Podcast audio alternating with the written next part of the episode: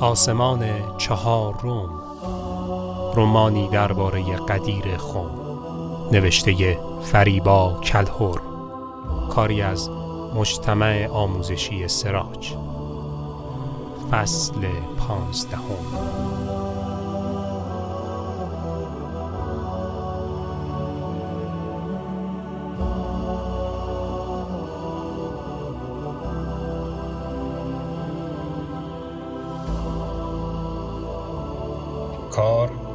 کار یکی از دیوهای کوتوله بود که به دستور ابلیس سر راه علی ظاهر شد و تیر کوچک اما تیزش را به طرف مشک او پرتاب کرد. مشک سوراخ شد و همانطور که علی میتاخت آب روی زمین میریخت. زمانی علی فهمید آب در مشک نمانده که احساس تشنگی کرد و ایستاد تا کمی آب بنوشد.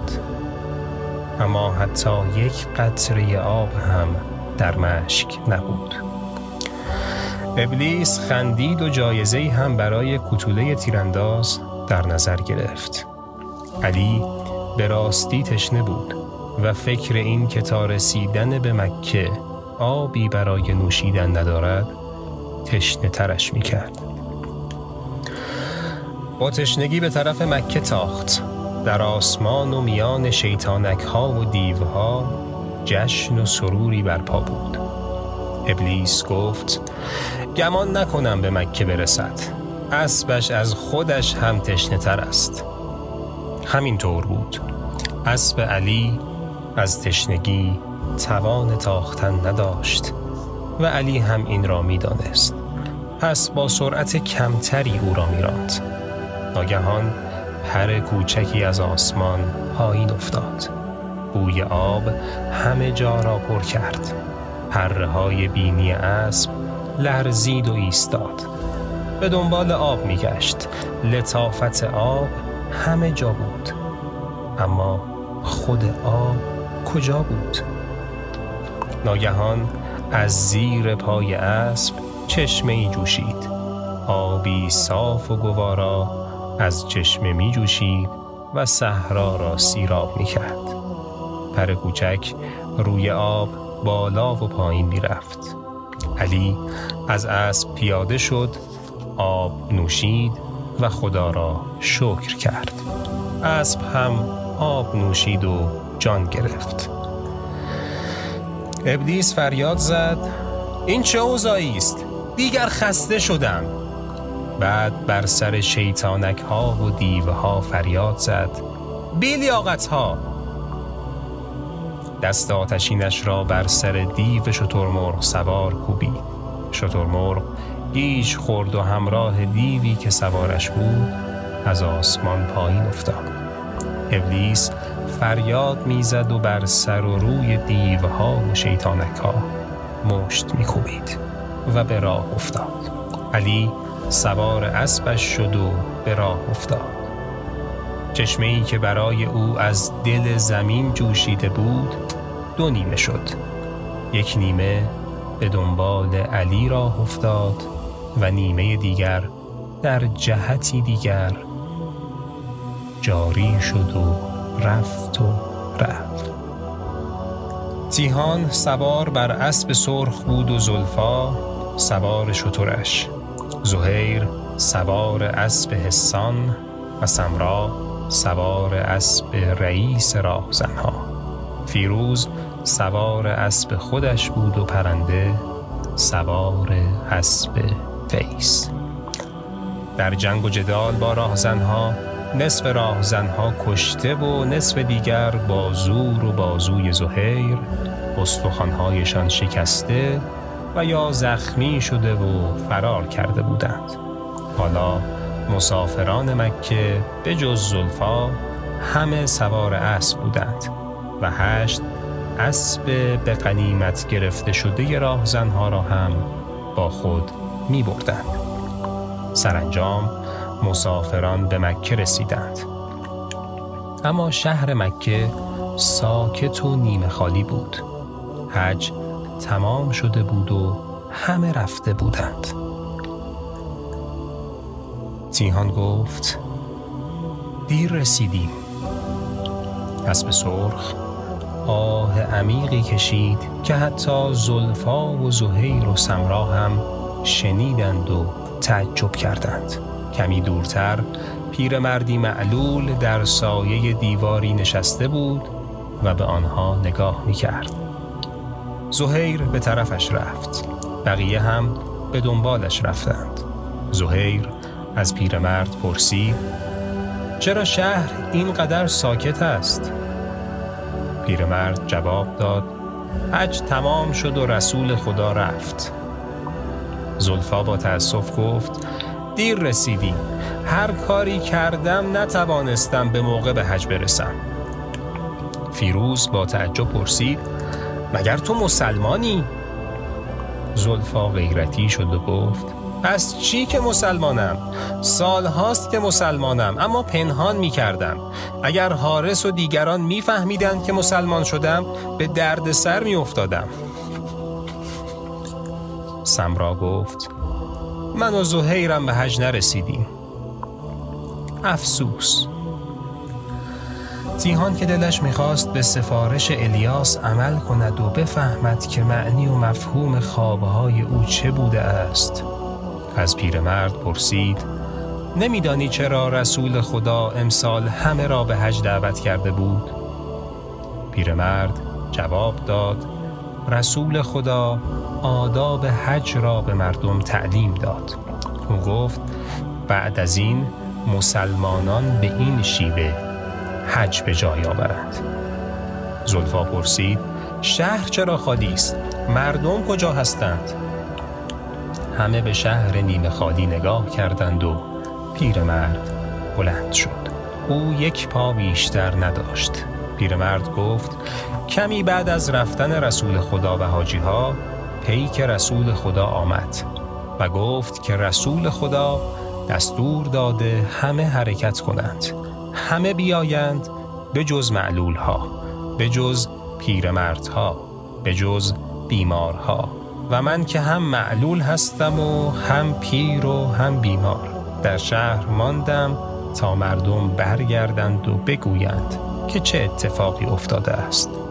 مسافران مکه به هم نگاه کردند. گوشهای اسب سرخ لرزش خفیفی داشت. پیرمرد دوباره نشست و ادامه داد. پنج هزار نفر از مردم مکه رفتند تا ببینند آنجا چه خبر است. حتی دوازده هزار نفر از مردم یمن هم به جای این که به دیارشان برگردند به آنجا رفتند. اینجا وطن رسول خداست.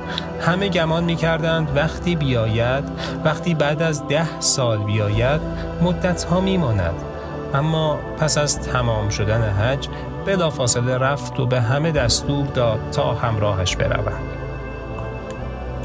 تیهان سر در گوش اسب گذاشت و گفت تو هم مثل من فکر می کنی که آن اتفاق بزرگ قرار است به زودی رخ دهد پس چرا ایستاده ایم؟ سپس رو به همراهانش کرد و گفت پس چرا ایستاده اید؟ حرکت کنید همه از پیرمرد خداحافظی کردند و به راه افتادند پیرمرد معلول دستش را سایبان چشمش کرد و به دور شدنشان نگریست. ناگهان فیروز از بقیه جدا شد و پیش پیرمرد برگشت و پرسید حکیم باشی شهر؟ او هم رفت؟ پیرمرد سرش را تکان داد و گفت او هم رفت. همه رفتند. هزاران حاجی در قدیر خم جمع شده بودند. صدها هزار نفر شاید هم کمی بیشتر یا کمتر. صدها خیمه در آفتاب برافراشته شده بود و هیاهو و شلوغی حدی نداشت. صدای شیکه اسبها و نعره شترها دم به دم به گوش می رسید هوا گرم و طاقت فرسا بود. مردم منتظر بودند. وقتی تیهان و همراهانش به قدیر رسیدند تیهان گفت خدا کند دیر نرسیده باشیم خدا کند مقصد نهایی همینجا باشد و ناگهان احساس کرد اسب لرزی و گوشهایش حرکت قشنگی کرد زهیر از مرد جوانی پرسید اینجا چه خبر است؟ اتفاقی قرار است بیفتد؟ مرد خنده کنان جواب داد اتفاق افتاد تازه از راه رسیدی؟ زهیر سرش را تکان داد تیهان با عجله پرسید چه اتفاقی؟ مرد جوان گفت شلوغ بود می‌بینید که من از محل سخنرانی رسول خدا دور بودم صدای او را نمیشنیدم اما کسانی حرفهای رسول خدا را بلند تکرار می کردند تا همه بشنوند. تیهان با عجله پرسید آن اتفاق چه بود؟ مرد جوان جواب داد رسول خدا جانشین خودش را تعیین کرد. انگار دنیا از حرکت ایستاد سکوت شد. شطورها خاموش شدند و اسبها آرام گرفتند مرد جوان ادامه داد. رسول خدا گفت هر کس که من مولای اویم علی مولای اوست. گفت خدایا دوست بدار هر کس که علی را دوست بدارد و دشمن بدار هر کس که او را دشمن بدارد.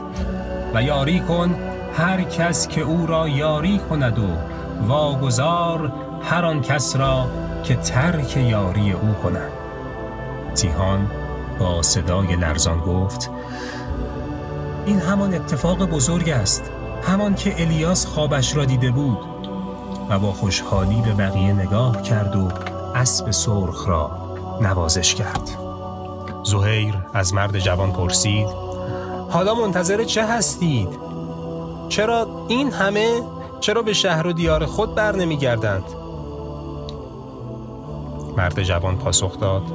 منتظریم نوبتمان بشود تا با علی بیعت کنیم. علی در خیمهش نشسته است و گروه گروه می روند و با او بیعت می کنند بعد از بیعت مردها زنها هم با او بیعت می کنند اسب سرخ از بقیه دور شد. تیهان هم به دنبالش رفت. فیروز و پرنده هم به دنبال آن دو رفتند. آن مرد جوان که دست زخمیش را نمی‌خواست حرکت دهد الیاس بود و دو پیر مرد همراهش نوزر و قباد بودند که مثل سایه دنبالش می‌رفتند و مراقب حال و روزش بودند. الیاس به دنبال خیمه رسول خدا میگشت. شلوغ بود. نمی‌دانست از کدام طرف باید برود. ایستاد و به اطرافش نگاه کرد. کنارش دو زن با هم حرف می زدند. یکی از دیگری پرسید تو چه دیدی؟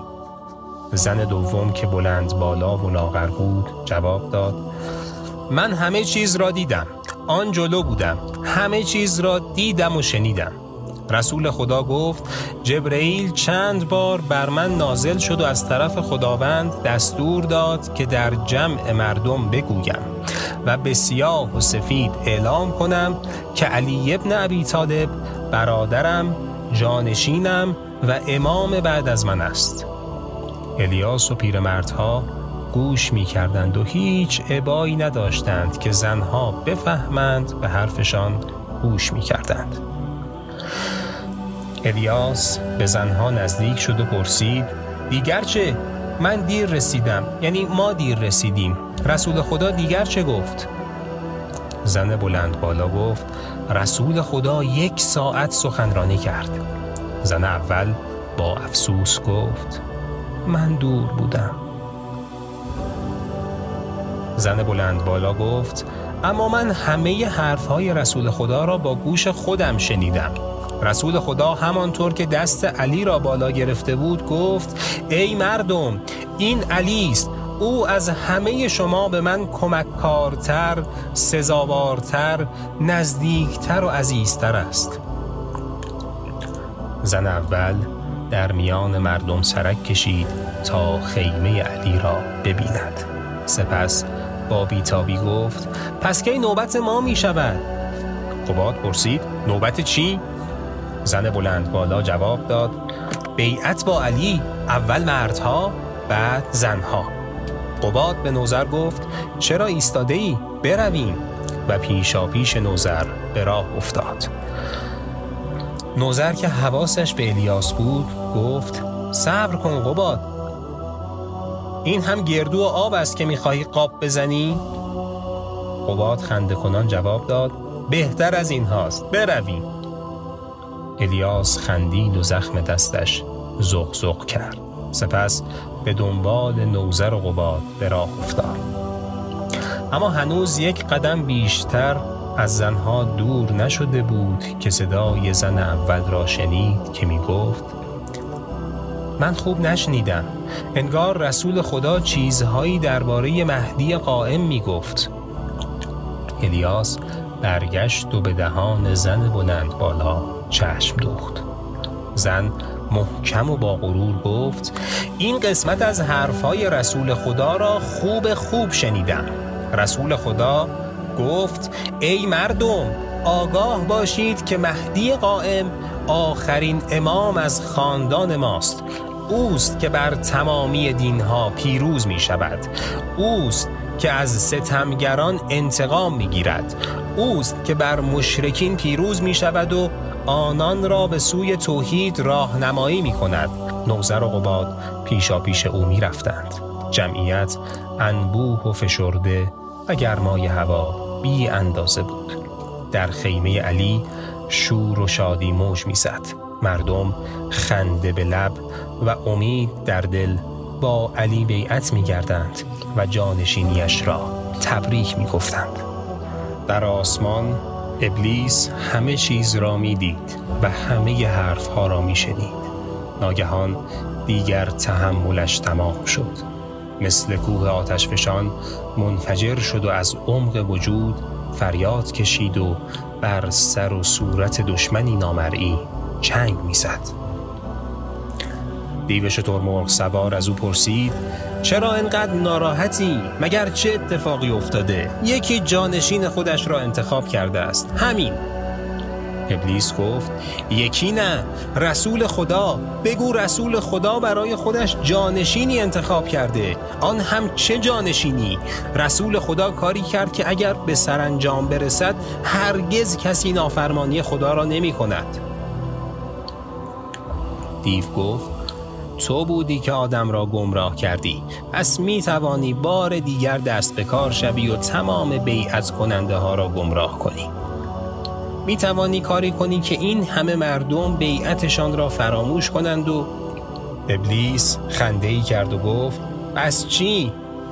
پس چی فکر کرده ای؟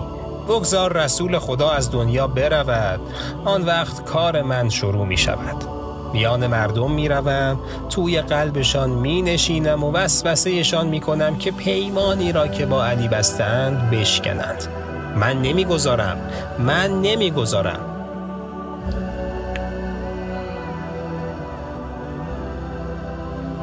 دورتر از خیمه ها و مردم پشت درختان در هم پیچیده اطراف قدیر اسب سرخ ایستاد. به آسمان نگاه کرد و گفت پسرها من بخشیده شدم و حالا زمان بازگشتم رسیده است. تیهان با تعجب پرسید اما چطور؟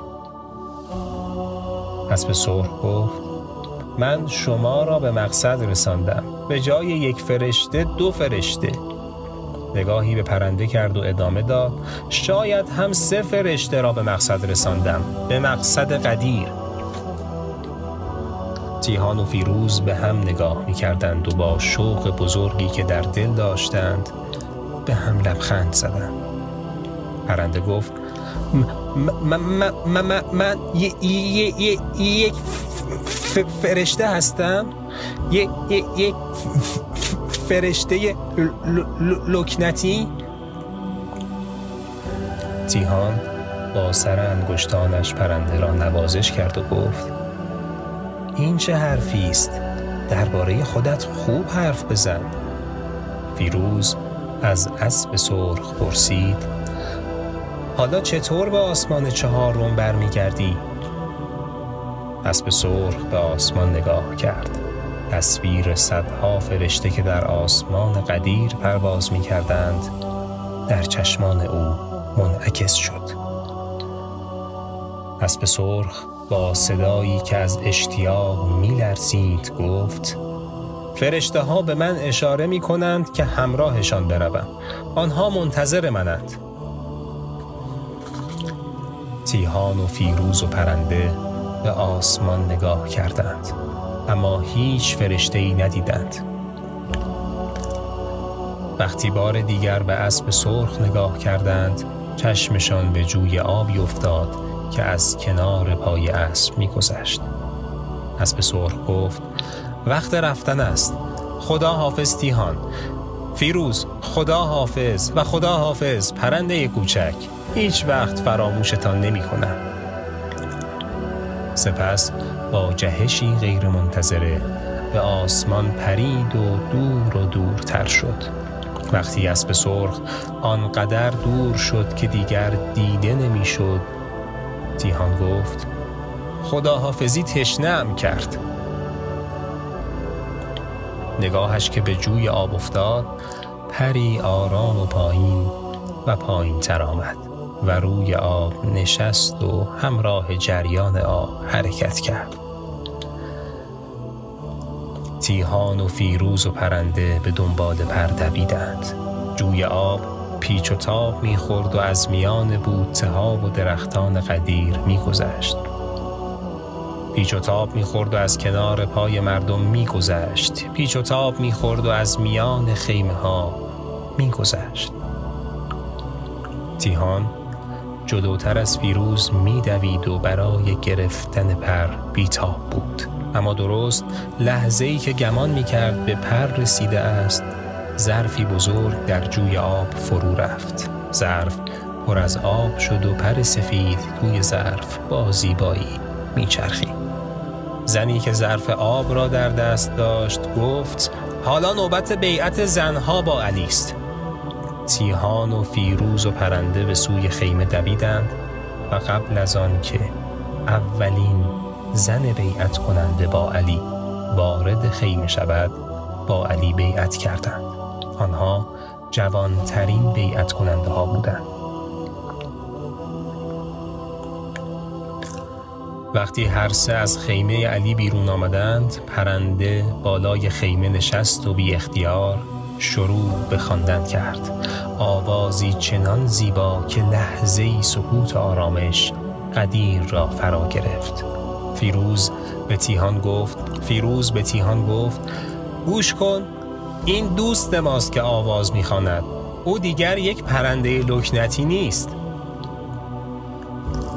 فیروز و تیهان همانجا نزدیک خیمه علی ایستادند و اولین زن بیعت کننده را دیدند. او فاطمه همسر علی بود. با علی دست داد و این گونه بیعت کرد. زن بعدی زلفا بود. زلفا که زینتالات عجیب و غریبش را از دست خود باز کرده بود دستش را در ظرف آب گذاشت. علی هم دستش را در همان ظرف گذاشت و این گونه زلفا با علی پیمان بست که به او وفادار باشد. بعد از زلفا زنهای دیگر هم آمدند. سمرا هم با علی بیعت کرد و به یاد ماندنی ترین خاطرش از آن روز پر کوچکی بود که دور دستان علی میچرخید و گاه به آنها بوسه می‌زد. در میان مردها که منتظر تمام شدن مراسم بیعت زنها بودند حسان ابن ثابت چشمش به زهیر افتاد. به طرفش رفت و با او روبوسی کرد. زهیر دلیل این همه دوستی و محبت را نفهمید. با دست پاچکی گفت اسبت سالم از حسان. بیا این اسب خودت. این اسب هم هدیه نیکیت. حسان که درونش از شور و شوقی بزرگ پر بود گفت کی از تو اسب خواست؟ زهیر تعجب کرد.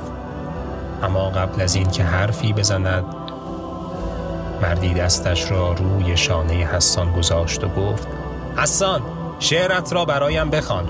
من نتوانستم شعر تو را بشنوم. از محل سخنرانی رسول خدا دور بودم. حسان به زهیر نگاه کرد و گفت این مرد پانزدهمین نفر است که امروز از من می‌خواهد شعر قدیرم را برایش بخوانم.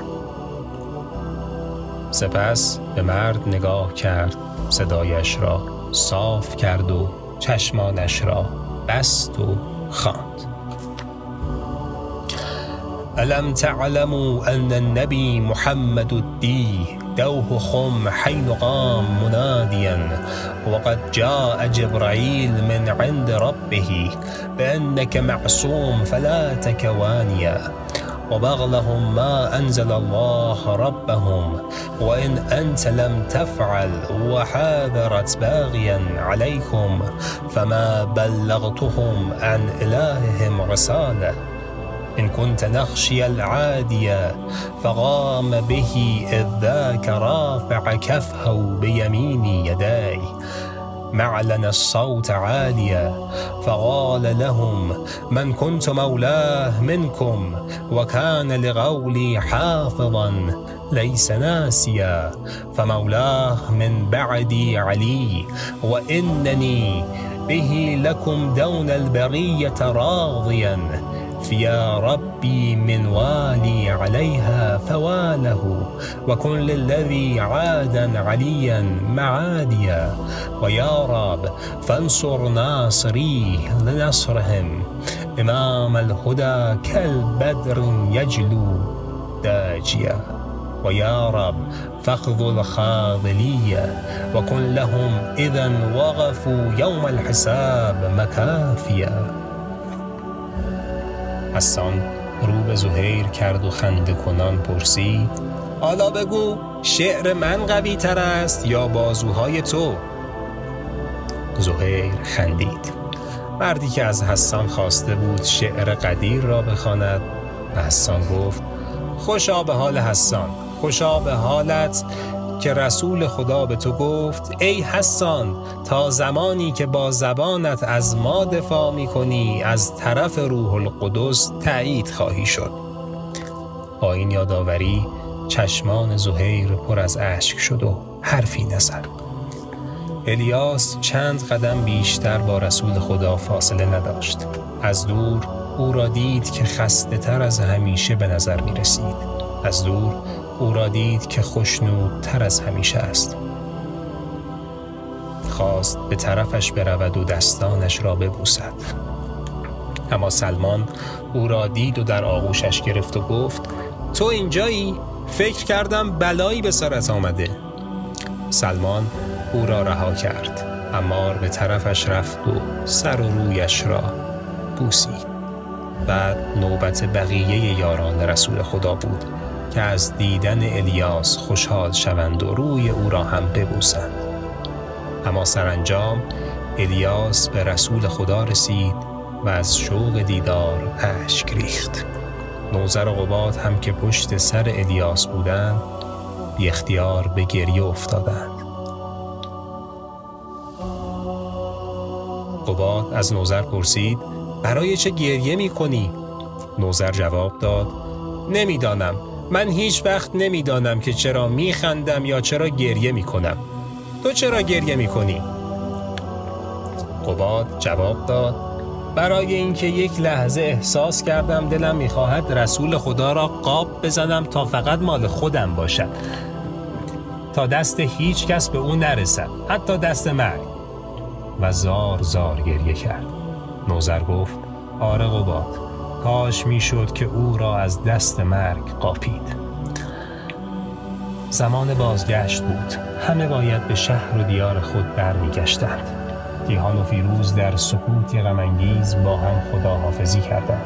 فیروز با نوزر و قباد که دو تا اسب جوان و تند رو داشتند که زهیر با دست و دلبازی به آنها هدیه کرده بود به مکه رفتند تا از حکیم باشی معروف شهر داروی سردرد پدر فیروز را بگیرند و به یمن برگردند.